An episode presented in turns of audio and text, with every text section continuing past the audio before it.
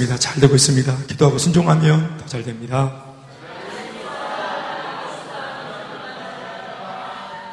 네. 아, 돌아온 탕자의 고백을 우리 또 같이 간정으로 들었습니다.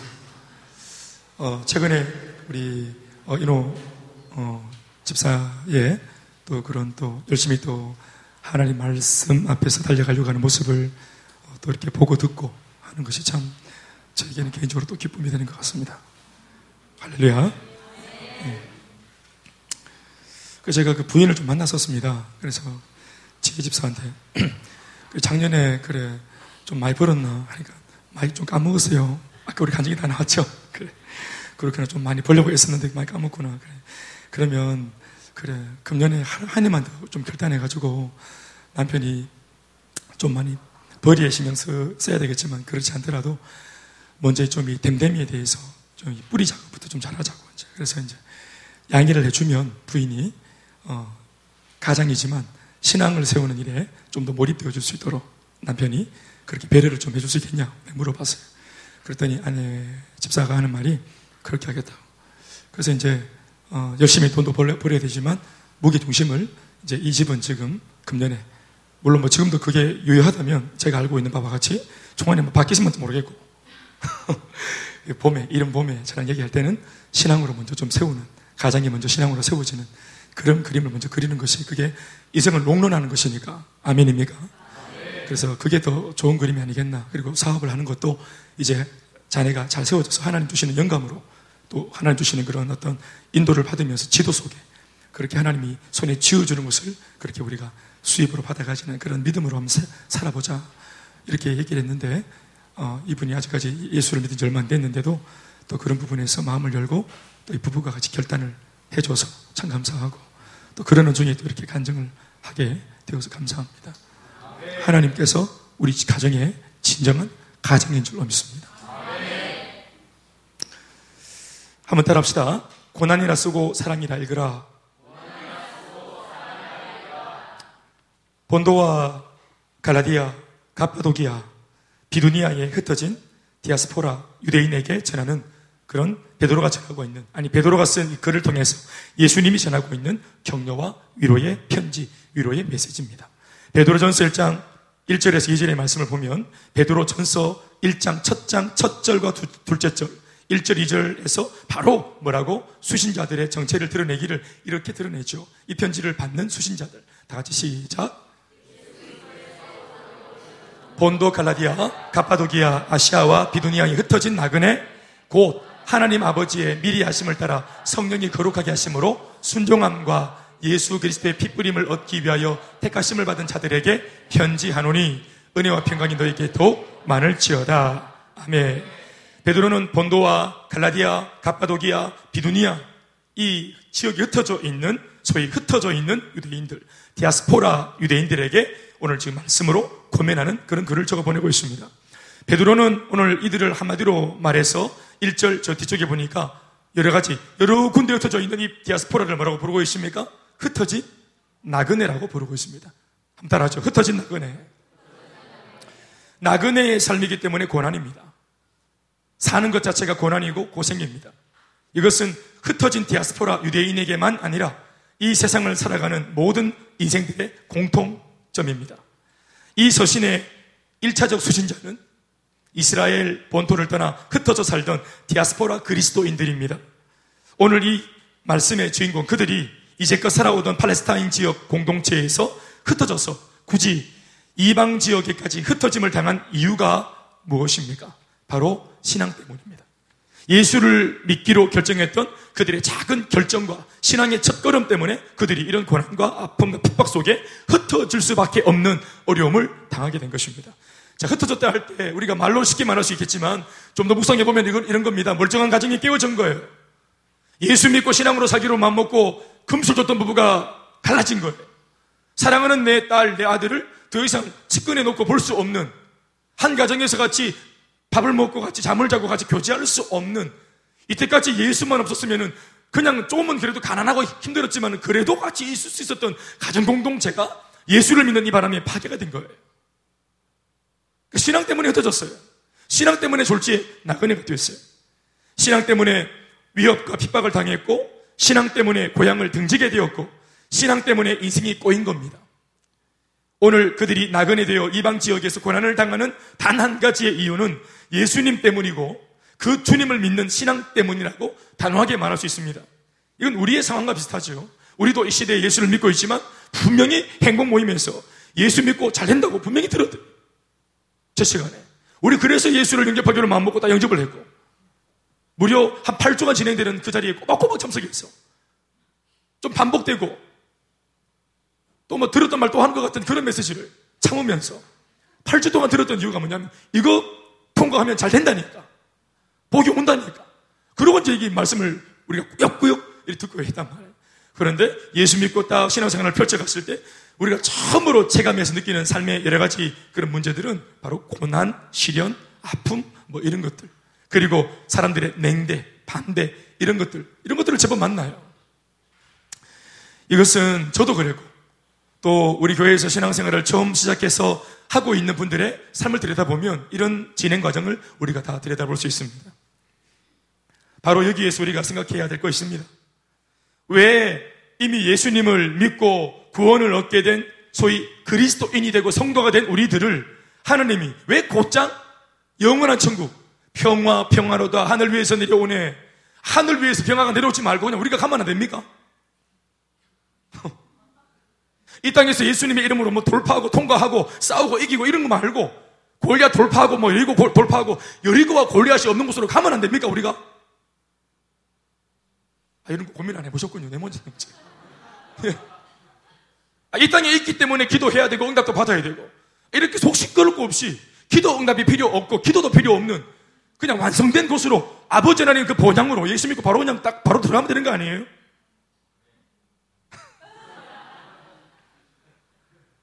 방금 우리 지사님이 아멘 하니까 부인과 아들이 벌벌 떨고 있는 아빠 가나 이렇게 돼. 이게 우리 고민인 거예요. 왜 예수를 믿고 구원을 얻게 된 하나님의 백성이 된 우리들을 하나님은 곧바로 천국으로 불러가지 않는가? 문제가 없는 그 영원한 천국으로 바로 불러가지 않는가? 소환하지 않는가 하는 겁니다. 오히려 죄 많은 이 세상에 예수를 믿는 그 모습 그대로 우리를 머물러 두게 하셨다가 우리가 어떤 부분에서 타락해가지고 다시 더럽혀질 수 있는 신앙을 배교할 수 있는 이런 위험천만한 일을 왜 하나님이 스스로 묵인하고 계시는가 하는 건 말이에요. 본문의 주인공인 이 디아스포라 그리스도인들처럼 왜 굳이 이 세상에서 신앙과 믿음의 위협을 받으면서까지 고난 속에 이 예수 믿는 그리스도인들이 머물러 살게 하실까요? 차라리 이곳에 안 있으면 우리가 고민도 없을 텐데 말이에요. 아까도 말했지만 타락할 위험이 많아요. 또 이 땅에 있으면. 그러니까 우리가 양육받고 훈련받고 오늘 저렇게 이제 방황하던 우리 저 어? 제인호 집사가 은혜 받고 오늘 간증까지 했잖아요. 지금 제일 좋은 상태예요. 간증 끝내고 바로 심장이 딱 멎어가지고 제일 깨끗할 때, 제일 깨끗하고 더럽히지 않고 순수할 때, 회기 방금이가 따끈따끈할 때 바로 천국에 속 들어가면 되는 거 아니겠어요? 그러니까 저렇게 두면 내일 또 세상에 내보내면 저는 좀 불안해요. 제, 제가 좀 불안해요. 다음 주일날 또 저런 얼굴 올 수 있을까? 제가 목사가 되어 성도들을 일주일마다 인사하고 만날 때 있을 때 제일 먼저 안색을 본다니까 안색을. 예? 일주일 동안 무슨 일이 있었는지 눈빛 안색 제가 소위 눈치를 본다 이 말이에요. 시커먼 얼굴이 시커먼 그러면 몸이 마음이 막 많이 상한 거 있지요. 여러분들 볼 때 주일날 예배 마치고 나갈 때가 그나마 얼굴이 제일 뽀사시하고 예뻐요. 그, 그 뒤로부터 계속 꼬라박고 꼬라박고 그래가지고 그러니까 금요일날 한번 또 이렇게 좀 씻고 들어오시죠. 기도 좀 세게 해갖고 영적으로 좀 씻고 들어오셔야 돼요, 주일날. 자, 왜 이럼에도 불구하고 우리를 이렇게 척박하고 믿음을 지키기가 녹록지 않은 이 험한 세상 속에 예수를 믿는 우리의 모습을 그대로 두고 고난을 받도록 허용하시는가? 그것은 바로 한마디로 말하면 사명 때문에 그렇습니다.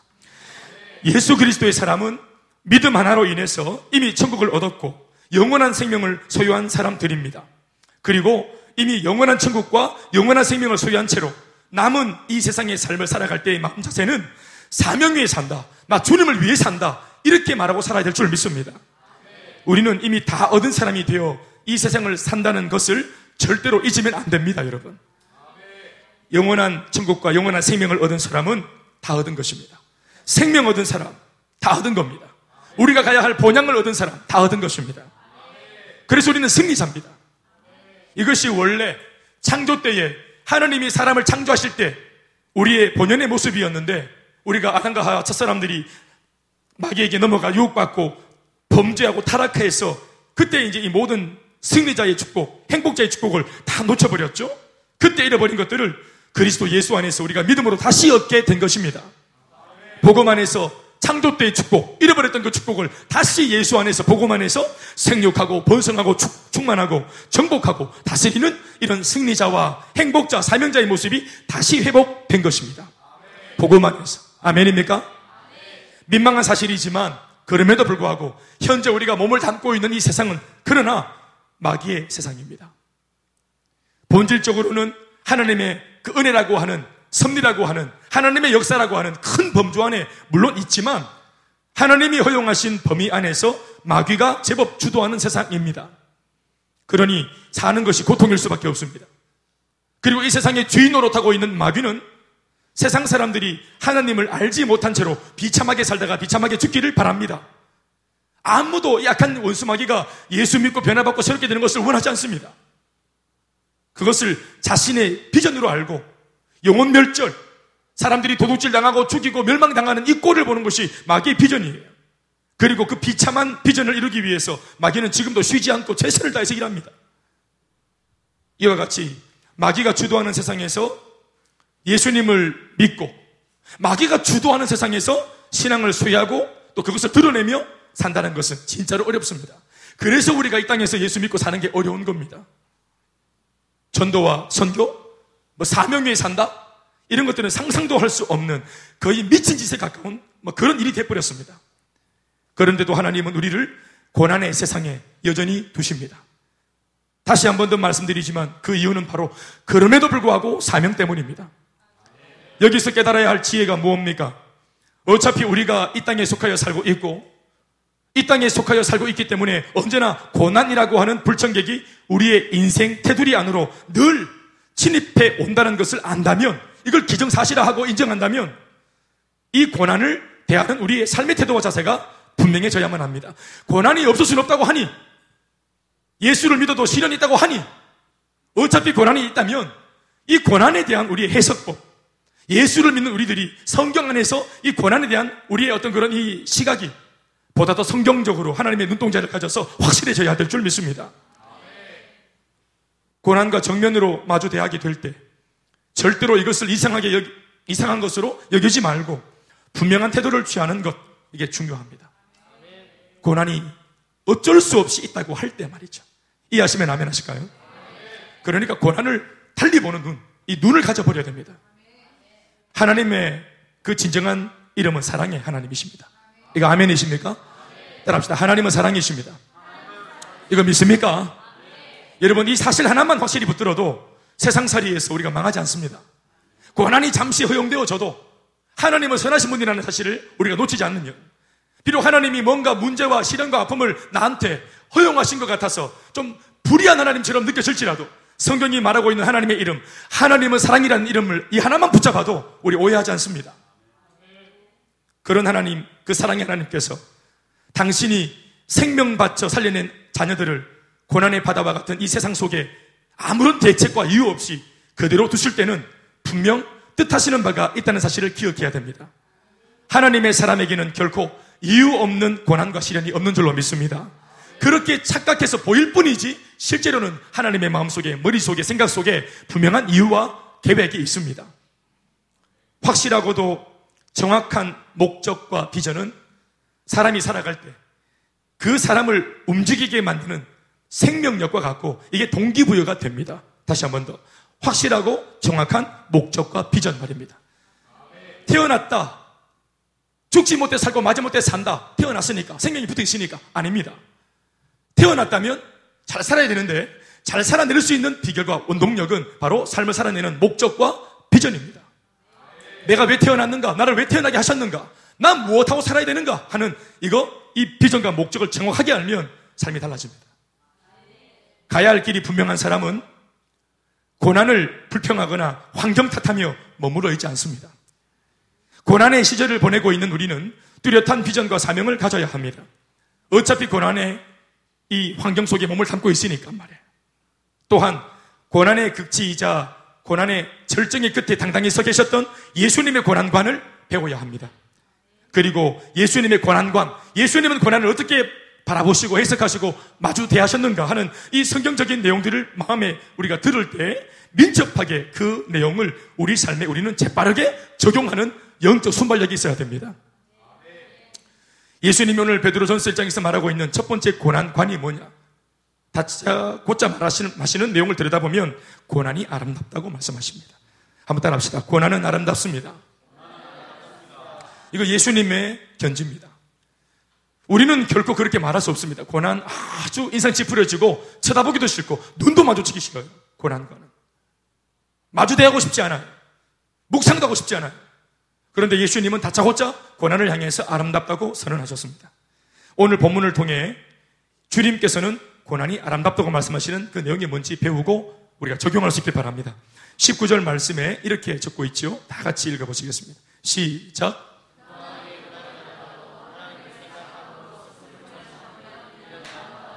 네, 액센트를 좀 넣어야 될 곳이 있어요.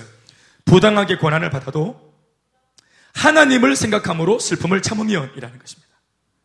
자, 고난이 부당해서 열받을 환경이 되었어도 짜증이 충만한 상황이 되었을지라도 억울하고 답답하고 진짜 환장을 노릇이다 싶을 그런 환경 속에 있다 할지라도 하나님을 그 순간 생각할 수 있다면 나를 향한 하나님의 위대한 섭리와 무언가 계획이 있겠지. 그래도 하나님은 선하신 분이야. 라고 하는 하나님을 끝끝내 우리가 고집하고 붙잡을 수 있다면 이는 아름다울 수 있다고 말합니다. 고난, 부당하게 고난을 받아도 하나님을 생각함으로 슬픔을 참으면 이는 아름다운 고난이 될 수 있다.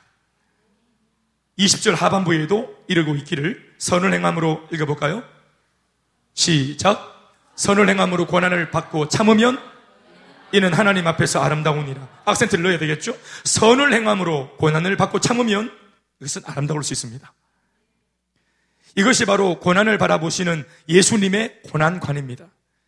고난이 아름답다고 하십니다. 예수님은 당신이 당하셨던 수치와 고난을 아름다운 것이라고 간주하십니다. 수치와 고난의 절정이었던 십자가 기억나시죠? 이 십자가는 사실 로마인들이 주로 사용하던 끔찍한 사형 제도입니다. 로마 시민은 어떤 경우에도 해당 사항이 없고 아무리 숭악한 짓을 했을지라도 로마인들이 주로 썼던 이 사형 제도이기 때문에 로마인이 그런 죄를 지었을 때 이런 어? 제도를 적용시키진 않았다 합니다. 그리고 여타 어, 다른 그런 이방의 죄수일지라도 십자가의 형벌만큼은 웬만해서는 집행하기를 심사숙고했을 만큼 극한의 공포의 그런 형이었습니다. 그런데 예수님의 사형은 이 십자가의 이 사형은 합법적인 절차도 없이 무지한 군중들의 여론에 의해서 무자비하게 이루어졌습니다. 십자가형이라고 하는 사형 언도 자체를 사실상 군중들이 해버린 셈이었습니다. 최소한의 법적 조치나 보호 장치도 없이 예수님은 그냥 군중들한테 외면당하고 버려졌습니다. 호산나를 부르며 왕으로 대우하던 군중들도 그분을 다 외면하고 버렸습니다. 쓸모없다고 생각했습니다. 생의 가장 중요한 마지막 순간들을 동고동락하고 함께하며 함께 울고 함께 웃었던 12명의 제자들도 그 순간 예수님을 외면하고 버렸습니다. 그러나 모두가 버리고 버리고 버리고 했던 그 버려짐 속에서도 가장 참혹한 버려짐은 바로 성부 아버지 하나님의 외면입니다. 그래서 하나님 예수님이 십자가 위에서 당신을 향해 고개 돌리고 외면하는 아버지를 향해서 엘리 엘리 라마 사막다니 아버지여 아버지여 어찌하여 나를 버리셨나이까라고 하는 하나님과의 단절을 경험하시면서 그 단절이 극한의 공포였다고 하는 것을 우리는 알고 있습니다. 하나님께도 외면당했습니다. 제자들에게도 외면당했고 호산나 하며 찬양하고 받들어 은혜 받았다고 늘 쫄래쫄래 따라다니던 그런 군중들한테도 외면당했습니다. 십자가 자체가 주는 고난은 말할 것도 없이 십자가를 지기까지의 과정 자체도 엄청난 고난이었을 것입니다. 사랑하는 여러분, 그러나 이 십자가의 고난에 대하여 예수님께서 하시는 음성을 들어보십시오. 그것은 아름다운 것이었다고 주님은 평가하십니다. 아름다운 고난이었다. 십자가가 아름다운 것이었다. 주님은 그렇게 말씀하셨습니다. 왜 그렇습니까? 무엇 때문에 그렇습니까? 그것은 바로 고난의 절정이었던 그 십자가야말로 예수님의 사명의 절정이었기 때문에 그렇습니다. 그가 하러 오셨습니다. 병 고치고 친구가 되어주고 가정을 회복시켜주고 귀신 쫓아내어주고 수많은 일을 하셨지만 예수님이 궁극적으로 주도적으로 온 혼신의 힘을 다해서 반드시 이루고 싶었던 바로 예수님이 이 땅에 오신 목적 단 하나는 바로 뭐냐면 십자가에서 돌아가시는 것이었습니다. 죽기 위해 오셨습니다.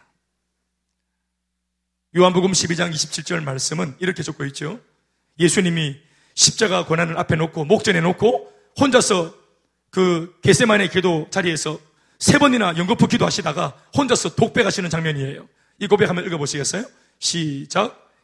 지금 내 마음이 괴로우니 무슨 말을 자, 이 고백은 예수님이 게세만의 기도, 기도를 뜨겁게 뜨겁게 3차 동안 열정적으로 하나님 앞에 순교의 잔을 마실 수 있도록 내게 힘을 달라고 기도를 다 하신 이후에 나 기꺼이 그렇게 내가 죽어지겠다고 기도 속에서 고백을 다 하신 이후에 기도가 끝나고 난 뒤에 혼자 사는 독백입니다. 지금 내 마음이 괴로우니 무슨 말을 하리요? 기도해도 괴롭다는 겁니다. 하나님께 다 맡긴다고 기도해도 괴로운 것입니다. 예수님도 괴로우셨습니다. 아버지여, 나를 구원하여 이때를 십자가를 지고 비참하게 죽어주고 버려지는 이때를, 이 참혹한 때를 가급적이면 면하게 해 주달라고 기도합니다. 그러나 바로 뒤에 나오는 말을 예수님은 아주 순간적으로 달아서 힘찬 목소리로 외칩니다. 그러나 내가 이를 위하여 바로 이때에 왔나이다. 따라합시다. 그러나 내가 이를 위하여 이때에 왔나이다.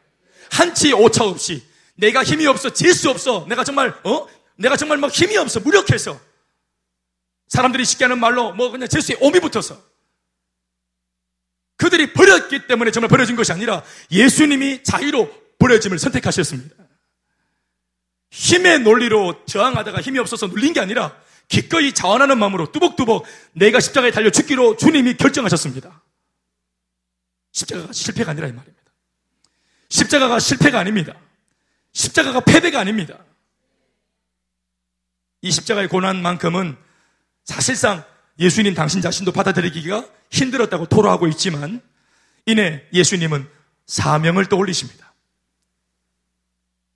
그리고 예수님 당신이 이 땅에 도대체 무엇하러 왔었는지 굳이 하나님이신 분이 사람의 몸으로 이 땅에 오신 이유가 무엇이었는지를 금세 고박, 고백 하고 선포해 버리십니다. 동정녀 마리아의 뱃속에 생명으로 성령의 능력으로 착상되어서 잉태되어져서 열 달을 계시다가 태어나시고 침묵 가운데 30년을 계시다가 세례 요한에게 안수받고 역사의 무대 위에 등단하셔서 3년 반이나 수많은 사람들 앞에 노출되시고 말씀을 전하고 복음을 전하고 수많은 하늘의 일을 행하셨던 이 모든 일들이 대단했지만 그러나 마지막 마침표 십자가가 없다면 그것은 예수님이 오신 목적이 아닌 것입니다. 사명입니다. 내 이만큼 했지 할 만큼 했지 돌아보면 예수님 해놓은 거 많습니다. 대단한 업적입니다. 그것이 사실 더 아름답습니다. 제자들 세웠죠. 수많은 사람들의 가정을 회복시켰죠. 이게 얼마나 아름다운 일입니까? 이게 아름다운 사역이지 않습니까? 이게 아름다운 거예요. 그런데 예수님 하신 말씀이 이것보다 더 아름다운 것은 십자가의 고난이라고 말씀하십니다. 피할 수 있다면 피했으면 좋겠지만, 그러나 한치 오차 없이 하나님 이때가 마치요. 내가 이때를 위하여서 내가 지금 왔나이다. 이 잔을 마시게 하여 주시옵소서 기도하는 것입니다. 사랑하는 여러분, 십자가는 위대한 사랑의 반전입니다.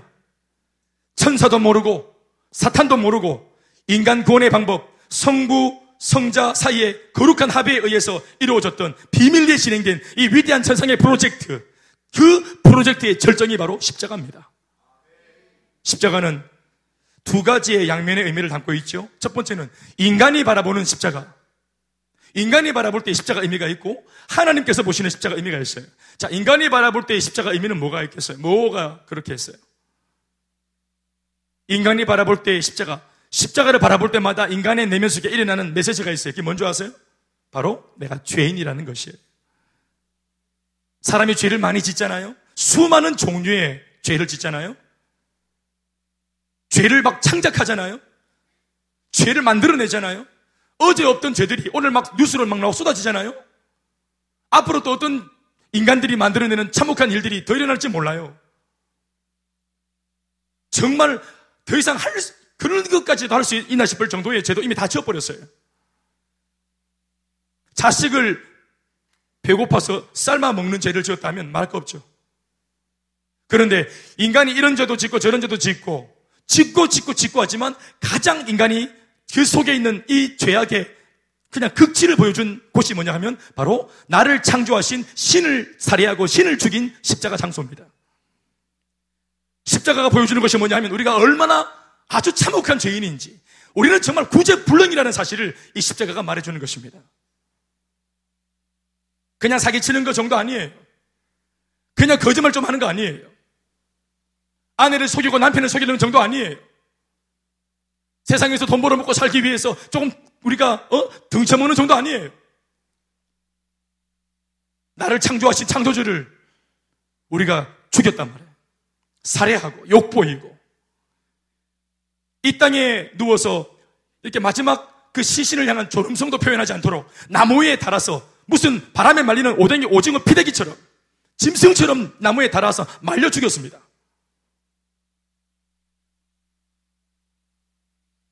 우리를 창조하신 하나님을 향한 구원자를 향한 그것이 우리의 태도와 자세였습니다. 우리 정말 구제불능입니다.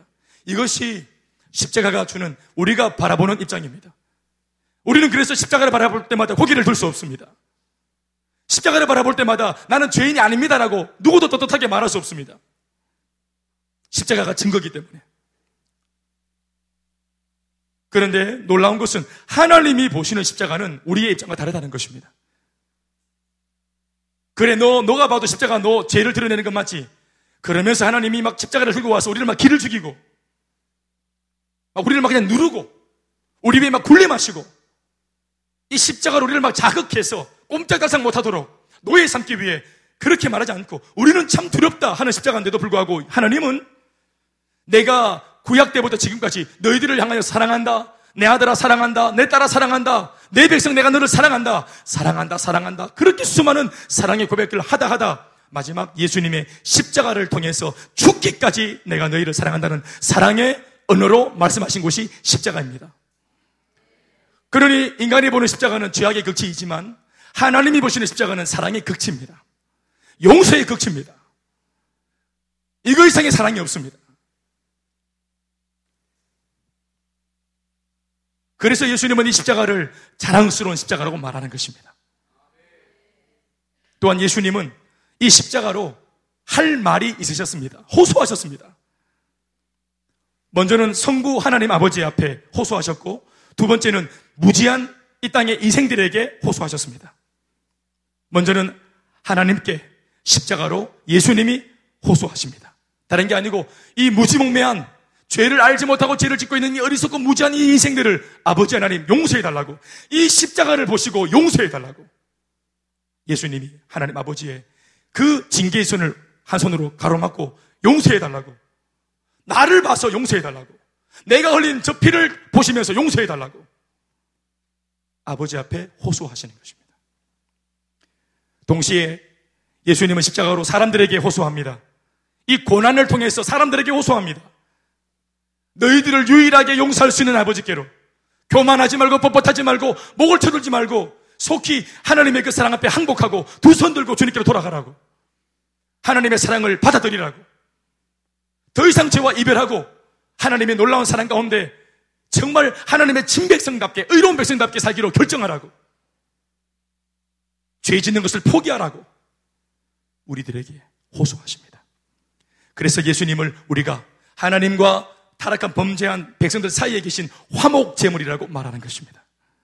예수님이 하나님과 우리 사이를 원수되었던 우리 관계를 십자가로 화목시키는 것입니다. 이것이 예수님의 십자가의 의미요 고난의 의미입니다. 그래서 예수님은 고난을 아름답다고 말하는 것입니다. 결국 예수님은 이런 엄청난 고난을 통해서 당신 그토록 애타게 소원하셨던 영혼 구원이라고 하는 열매를 얻게 되셨습니다. 고난 자체는 피하고 싶은 것이었지만 그 고난으로 얻게 되는 열매가 영혼의 구원, 영원한 생명, 아버지 하나님과의 화목이라는 엄청난 가치들이기 때문에 심지어 고난까지도 예수님은 아름답다고 말씀하신 것입니다. 우리 행복 모임 아름답다 말하지 않습니까? 사역자들 아멘입니까? 사실은 힘듭니다. 고난스럽고. 그러나 그 행복 모임을 통해서 10주 뒤에 얻는 열매는 답니까? 씁니까? 없습니까? 답니다. 할렐루야. 그래서 행복 모임을 달다고 말하는 거예요. 고난을 달다고 말하는 것입니다.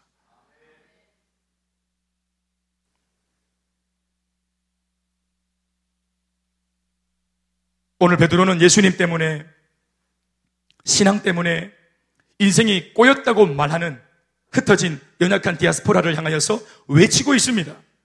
오히려 그 십자가의 예수님을 자랑스러워하라고 말입니다. 그분의 엄청난 십자가 고난을 통해서 누리게 된 이 신앙과 믿음을 자랑스러워하라고 말합니다. 비록 잠시 흩어져서 고난이 있지만 디아스포라 그리스도인들이요. 잠시 예수님 때문에 내가 망한 것처럼 보이지만 이 고난을 예수님의 안목으로 바라보면서 아름답다고 말할 수 있기를 바란다고 베드로가 주님 마음으로 이 편지를 적어 보냅니다. 사랑하는 성도 여러분, 오늘 우리가 만나고 있는 그 고난, 그 고난이 아름다운 것이라고 성경이 이렇게 말하고 살아야 된다고 우리에게 가르치고 있습니다. 나를 초라하게 만든 것 같았던 그 고난이 오히려 나를 아름답게 하는 것이라고 우리를 고상하게 만드는 것이라고 말씀합니다. 아멘이십니까? 나를 단련하신 후에는 내가 정금처럼 나오겠다 하신 말씀처럼 이 고난이 나를 정금처럼 만들어내는 순도 100%의 순금으로 만들어내는 과정인 줄 믿습니다. 그 아름다운 고난으로 우리는 보다 더 아름다운 열매를 얻게 될 줄로 믿습니다. 변화와 우리 가정의 회복과 그냥 왔다가 갈 뻔했는데 이 세상 살이 공수의 공수, 공수거가 될 뻔했는데 비전과 사명에 붙들려서 내가 왔다 간 귀한 흔적과 열매를 얻게 되는 이 소망스럽고 가치로운 인생을 살 수 있도록 예수님이 먼저 이 고난의 문을 열어놓으십니다. 우리 앞에 만난 고난을 이처럼 다시 보는 눈이 열리기를 주님의 이름으로 축원합니다. 따라합시다. 고난은 아름답습니다. 예, 물론 알고 이해합니다. 지금 내가 만나는 고난 목사님 몰라서 하지. 이게 아름답다고요. 근데 오늘 성경이 우리한테 가르칩니다. 우리의 말을 가르칩니다. 원망, 불평으로 일관하는 우리의 말을, 우리의 언어를 오늘 이 말씀이 가르칩니다. 아름답다고 말하기를. 이것이 아름답다고 말하기를.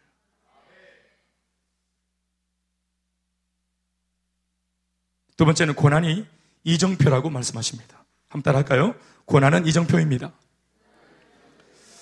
우리 대구 살고 있습니다. 자, 대구에서 서울로 기차를 타고 올라갑니다. 자, 기차를 타고 올라갑니다. 자, 이정표가 쫙쫙쫙 초록색 표지판이 막 지나가지요. 자, 우리가 길을 지금 잘 들어섰는지, 잘못 들어섰는지, 뭘 보면 알아요? 이정표. 아시죠? 네, 이정표. 자, 기차를 타고 가는데 막 잠 막 졸다가 눈을 딱 떴는데 갑자기 막 0.5km. 분명히 서울 가는데.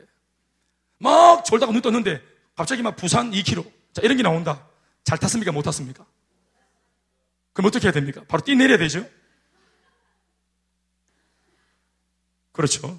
그런데 이정표를 보니까 구미 5km, 김천 3km, 대전 4km, 천안 6km, 영등포 1km. 자, 이렇다. 자, 그럼 내가 잘 가고 있는 겁니까? 잘못 간 겁니까? 잘 간 겁니다. 이정표? 이정표 보면 도착 지점의 주소를 확인하지 않았지만 그 도착 지점까지 잘 가고 있는 길이 맞는가? 내가 지금 정상적인 궤도에 들어서는 게 맞는가?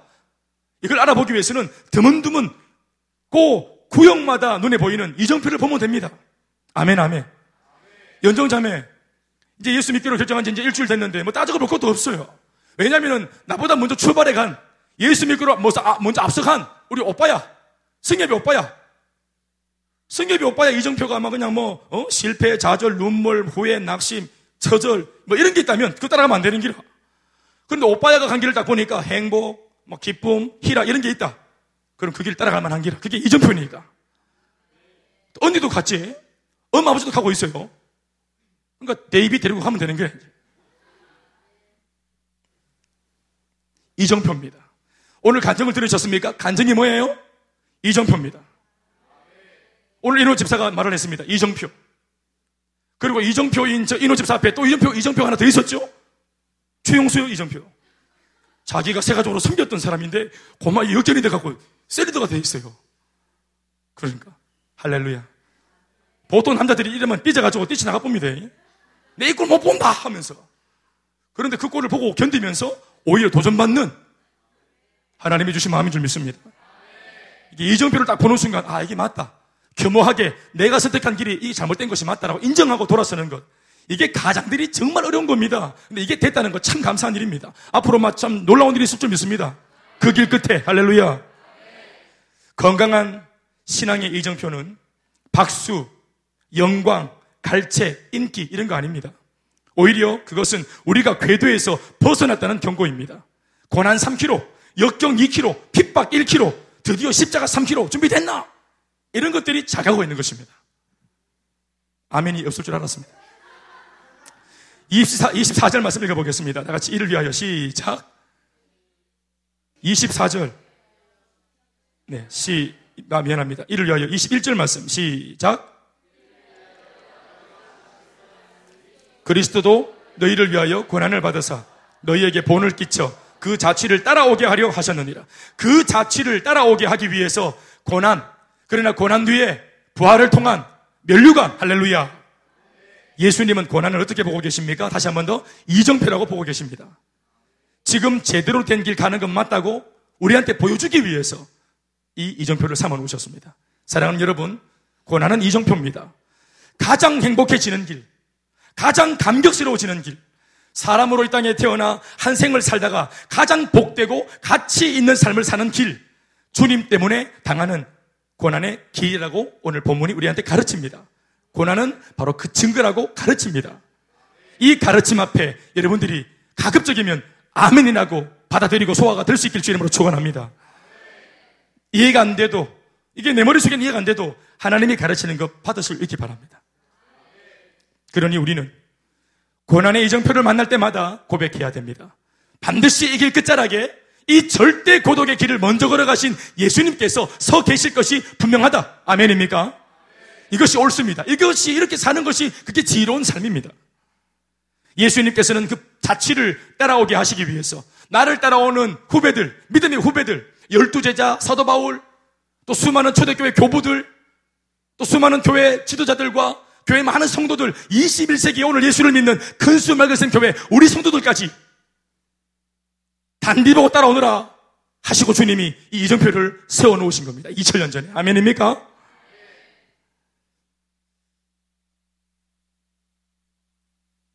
이런 찬양이 있죠. 주님 다시 오실 때까지 나는 이 길을 가리라. 좁은 문, 좁은 길, 나의 십자가 지고, 그 다음 뭐라고 말해요? 나예 가는 이 길 끝에서 나는 주님을 보리라 영광에 내 주님 나 를 맞아 주시리 할렐루야 우리 한번 집에 가서 부르시기 바랍니다 나의 가는 이길 끝에서 나는 주님을 보리라. 영광의 주님이 바로 그 자리에서 나를 잘 왔다 내 아들아. 어떻게 네가 또 이 길을 놓치지 않고 잘 찾아서 흔들림 없이 왔구나. 만만치 않았을 텐데. 정말 쉽지 않았을 텐데. 네가 읽고 이 자리를 고집하고 흔들리지 않고 이 자리를 왔구나. 그 격려가 있을 줄로 믿습니다. 예수님을 따른다는 것은 분명 우리가 믿어보니 어떻습니까? 예수님 따르는 거, 믿고 따르는 거 분명히 어때요? 이거 옳은 거예요? 이거 잘못된 거예요? 아니, 믿어 보여 어떻습니까? 잡사 보여 어때요? 맛이, 잡, 잡사 보여 어때? 날 해코지 하는 겁니까? 어떻습니까? 네, 믿어 보니까 좋죠? 그래요. 예수님을 따른다는 것은 분명히 옳은 거고 참 좋은 거예요. 그런데 왜 이렇게 옳고 의롭고 바르고 좋고 신나는 길을 믿고 결정하고 따라가는데 왜 고난의 길이 열릴까요? 또 왜 세상 사람들은 우리를 욕할까요? 왜 우리를 반기지 않을까요? 왜 우리를 싫어할까요? 동창들 모이는 데서 우리 서로 사랑하고 살자 이런 말 못 하잖아요. 거기 사랑하려고 모였습니까? 동창 모임이? 그런데 분명히 좋은 말이잖아요. 사랑하자, 우리 위하자. 직장에서도 마찬가지. 힘들어하는 직원이 있으면 같이 찾아가서 점심때 같이 축복송 불러주고 중보기도 해주고 분명히 좋은 거예요. 그런데 그런 말을 하고 행동을 하고 위로하고 막 격려하는 이런, 이런 거 하면은 막 별종이라고 욕 먹어요. 또 우리도 그걸 알기 때문에 잘 안 해요. 밥 뚜껑 보란 듯이 열고 손 모으고 기도하고 감사함으로 밥 먹는 거 참 좋은 건데 이게 참 thank you God 이제 뭐 좋은 거, 참 좋은 거, 이거 정말, 정말 의롭고 행복한 거, 정말 좋은 것이라는 걸 알면서도 이렇게 살면 웃긴 것은 권한도 있지만 우리 스스로도 좋은 줄 알지만 이렇게 사는 것을 부끄러워하는 마음이 우리 안에 있어요.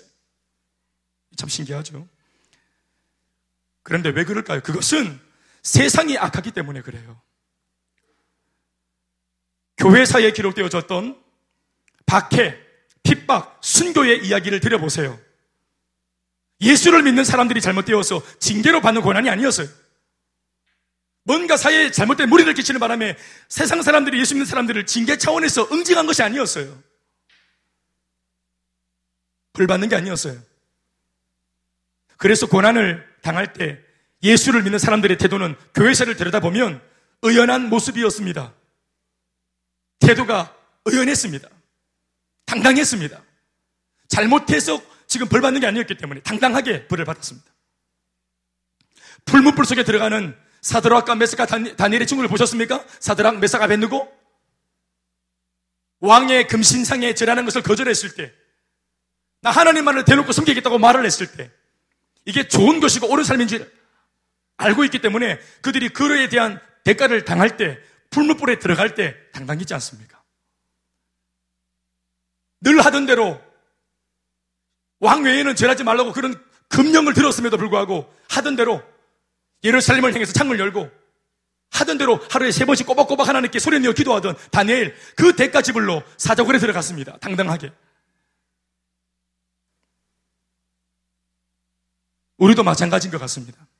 오늘 우리가 풀무불에 들어가지 않고 사자굴에 들어갈 일이 없지만 직장이 어떻게 보면 풀무불일 수 있고요. 어떤 사람한테는 가정이 풀무불일 수 있어요. 어떤 사람에게는 학교가 사자굴일 수 있고 우리가 그러한 모든 상황 속에 내 몸을 집어넣고 물리적으로 내 몸을 뒹굴릴 때 고난이 있고 환란이 있겠지만 이것이 이정표라고 앞서간 우리 주님 또 우리가 존경에 맞지 않는 열두 제자와 사도 바울과 및 하나님께 쓰임받았던 하나님의 사람들이 걸어갔던 길 감사하게도 나도 이 아무나 갈 수 없는 길에 들어서서 누구나 아무나 받을 수 없는 고난에 나도 동참을 했구나 하는 그런 우리의 마음가짐이 일수 있길 바랍니다. 예수 믿으면서 이해 못하는 시댁 어른들한테 당하는 고난 그거죠. 나를 아직까지 이해 못하는 영적인 눈을 뜨지 못한 내 남편에게 애매히 당하는 고난, 무시, 환란 그것이죠. 가정에서, 직장에서, 학교에서 그리고 대사회적으로 만에 하나 신앙을 앞세워 살아가는 삶에 있어 난 보다 더 순결하게 예수 믿겠다. 나 정말 예수 잘 믿어보겠다. 나 깨끗해 보겠다. 이렇게 말하고 신앙 붙잡고 살아가는 데 있어서도 이런 있어서 만약 고난이 없고 반대를 만나지 않는다면 그것이야말로 문제가 있는 신앙입니다. 그렇지 않겠습니까? 예수 믿겠다고 신앙 세계, 신앙의 세계에 몸을 담근 것은 마치 내가 옷을 입고 내가 그냥 물에 들어간 것과 같아요. 그런데 나왔는데 몸이 안 젖었다. 그러면 쇼한 겁니다. 물에 들어가는 척 했던 겁니다. 분명히 몸이 젖어요. 그리고 이 땅에서 활보할 때보다 옷을 입고 물에 들어가면 활보하기가 버거워요. 무거워요. 예수 믿고 이 땅 살면 이 땅 세상 살이가 버겁습니다. 죄 짓기 좋은 구도로 되어 있는 이 세상에 예수 믿고 우리가 거룩하게 구별되어 살겠다. 분명히 불편합니다. 그런데 나는 불편하지 않다. 문제가 있는 겁니다. 불편합니다. 불편하지만 이게 옳습니다. 이게 불편하지만 이게 좋은 것입니다. 우리는 불편하고 까짓 거, 의롭고 정의롭고 옳고 좋은 것을 선택한 것입니다.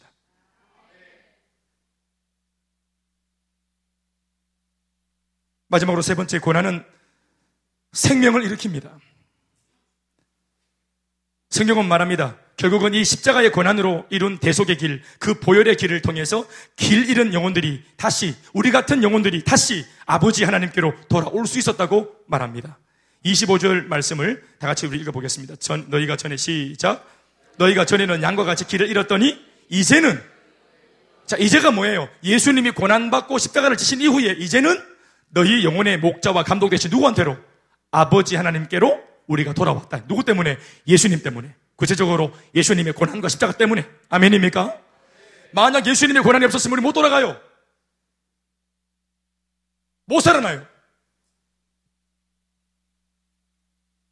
우리 인간들의 삶에는 대안이 없고 끝이 없는 나락으로의 추락이며 그 추락의 연속입니다. 그럼에도 세상의 수많은 이데올로기와 세상의 수많은 철학과 수많은 사, 사상들은 그런 인생들을 향하여 대안도 없고 밑도 끝도 없는 평안을 말하고 화평을 말합니다. 정말 밑도 끝도 없습니다. 세상은 이내 지금보다 더 살기 좋은 이 세상이 유토피아가 될 거라고 말합니다. 사람 인생 마음먹기 달렸다고 말합니다. 사주 팔자 운명 이거 굿하고 부족하고 뭐 용쓰고 막 머무림치면 바뀔 수 있다고 말합니다. 그러나 이것은 인생을 더 복잡하게 만들며 더 초라하게 만들며 더 불행하게 만드는 것입니다. 그러나 예수님께서는 말로 한 것이 아니라 진정한 화목과 참 생명의 길을 직접 몸으로 찢어서 열어놓으셨습니다. 수고하고 무거운 진진자들아 다 내게로 오라고 말씀하십니다. 예수님은 친히 엄청난 대가를 지불하시고 그 회복과 생존의 길을 활짝 열어놓으셨습니다. 아멘이십니까? 수고하고 무거운 짐진 자들아 다 저리로 가보라가 아닙니다. 혹은 듣기 좋은 정보를 들려주는 것도 아닙니다. 직접 오셔서 몸으로 문제를 해결하고 당신 친히 해답이 되어 주셨습니다. 세상이 말하는 대안 없고 뿌리도 없는 거짓 평화와 위로에 속지 말고 예수님이 열어놓으신 그 핏길을 지뢰밟고 걸어가야 합니다. 이미 예수님께서 십자가의 고난과 죽음으로 생명을 이루셨기 때문에 그렇습니다.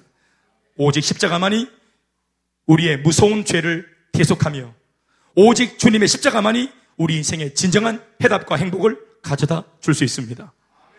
정해진 사주팔자 운명 같은 것은 없지만 세상 사람들이 흔히 이런 말을 하니까, 표현을 하니까, 사주팔자 운명이 설사 있다 손 치더라도, 우리 주 예수 그리스도의 십자가 안에서 이 사주팔자 운명은 다 바뀔 줄로 믿습니다. 이전 것은 지나갔으니 했다 하지 않으셨습니까? 그러니까, 이전 것은 지나갔으니라고 말씀하신 그 말씀이 진짜 그렇게 되는 능력이 될 수 있도록 예수님이 인생을 뒤집을 수 있는 길을 열어놓으셨습니다. 내게 능력 주시는 자 안에서 내가 모든 것을 할 수 있다고 말씀하지 않으셨습니까? 정말 그렇게 될 수 있도록 자신있게 말할 수 있도록 예수님이 진짜로 우리 인생들에게 능력을 주십니다. 이 모든 것들이 예수님이 감당하신 고난으로 인해 맺혀진 열매입니다. 그분의 고난도 진짜인 것처럼 그 고난을 통해서 우리 가운데 주어진 삶에 회복되어진 열매들도 진짜입니다. 그러니 우리도 주님으로 인해 당하는 이 아름다운 고난을 통해서 또 다른 생명을 일으키기를 소원합니다. 말씀 듣겠습니다.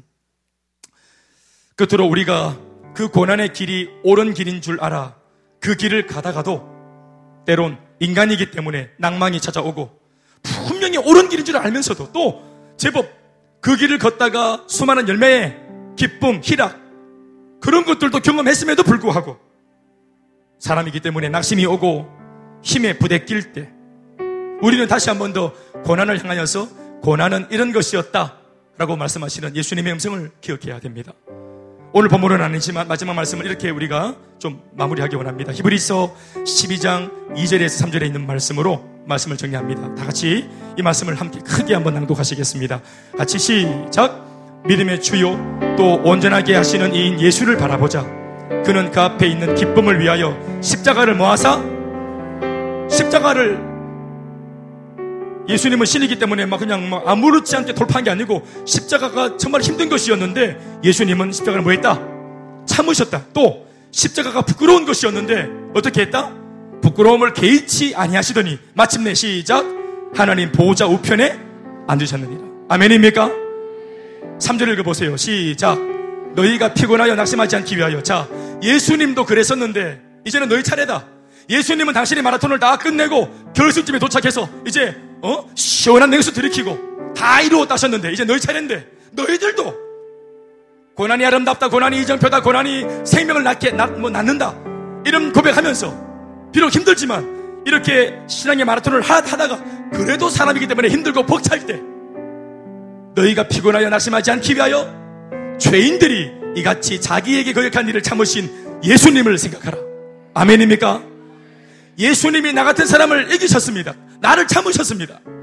우리는 옆에 있는 사람 참기가 모질게 힘들고 어렵지만 우리가 그럴 때마다 다시 한번 참자 할 수 있는 근거는 나를 참아주신 주님의 인내 때문입니다. 내 남편 꼴도 보기 싫다. 목사님 하는 말이 좀 더 참아보세요. 목사님이 몰라서 하는 말이에요. 내가 지금까지 얼마나 참았다고요. 더는 못 참아요. 그럴 때 목사의 말을 믿지 못하면 나 같은 사람을 견디고 참아주신 예수님을 바라보면 됩니다.